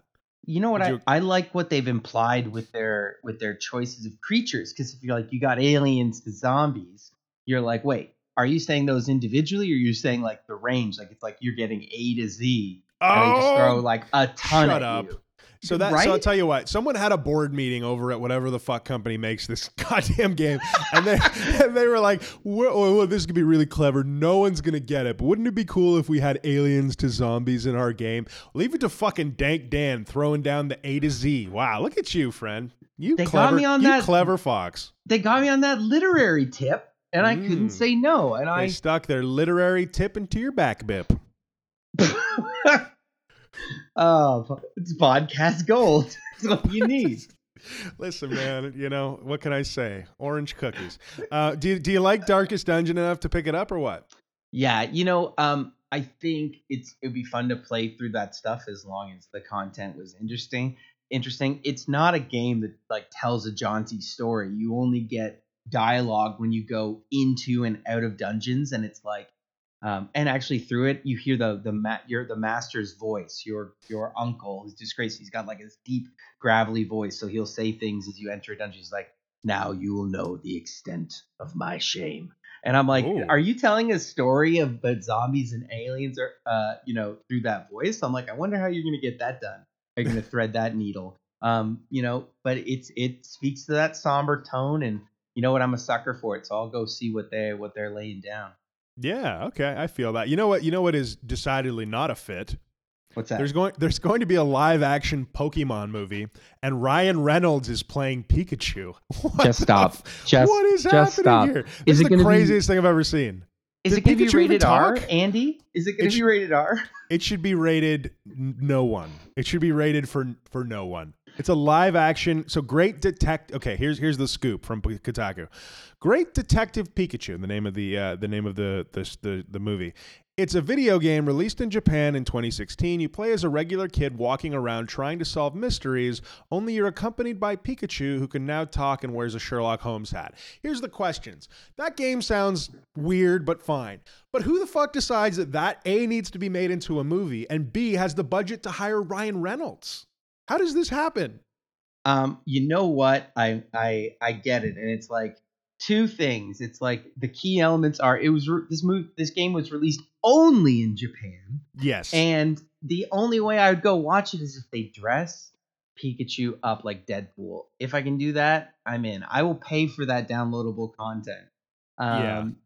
You know, but you know what somebody pitched at? They're like, Ryan, it's going to be voiceover work. You don't even have to show up to do Deadpool stuff because it's you're you're a talking, you know, mouse creature. He's like, I'm in. yes. um, there you go. Here's a question: Pikachu doesn't say words, no, right? He doesn't. He doesn't say words, which is so unnerving.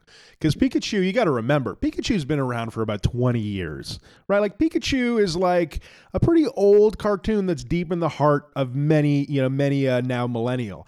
And the idea of Pikachu moving his mouth and saying human words is decidedly disconcerting.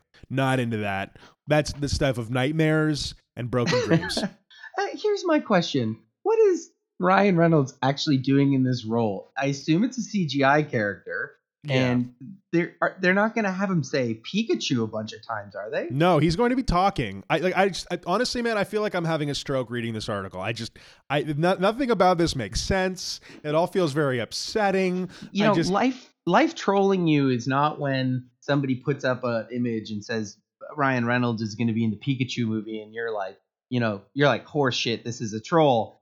Ho- Like trolling in life is when that's true, and you're like, how is that true? How is that a thing? How is that a real fucking? Did life just reality? just troll me with what's what's happening here? I'm. It's not clear to me what's going to be produced. If it's Ryan Reynolds coming out of Pikachu, yes, it's going to feel like it's you're like having a stress dream. Funny, I am having a stress dream about Ryan. I'm gonna just shut this this screen. I got to get this Kotaku article out of here. Are you It's looking? Polluting, Are you are you it's looking polluting my browser. I'm seeing Ryan Reynolds' fucking eyeball. He's looking to the left right now, like he just shit his pants and wondering if the guy next to him noticed. Fuck you, That's Ryan spec- Reynolds. That's a look of guilt and maybe. I'm sorry. I don't mean. I don't mean. I mean. I don't mean to be so harsh on this guy. I mean, I'm sure he's a regular Purple Dungeon Squid listener. So you know, I'm sorry, buddy. But just the the Pikachu thing is. Let's just let's just not let's let's let's not do it and say we did. How about that? You know what? He does so many physical movies. He's like, I don't have to actually be on screen. It's a voiceover gig. He's like, I'm in. He's in. Write he, it could, up. he could he could mm-hmm. be literally anything. He could be the ghost of Mother Teresa sending Sputnik off into space while lighting herself aflame. And if it was voiceover, no problem. That's okay. Um, and you know what? Deadpool's one of those characters that they can CGI too, so he better get used to voiceover work because I think he does a fair amount of it on the Deadpool movie, which was great. Yeah, and then he can shit his pants in the comfort of his own home while he records these fucking terrible movies. I, I think it's half the fun to do it with people like like you know what I mean. Like if he wasn't famous, he would still get on the bus and drop a, a big old dookie of a movie just so people could see it. Yeah, there you go. There you go. All righty. Well, on that note, That's perfect. listener questions folks once you- again folks once again we are advertiser friendly i mean get on this Please wagon get in here.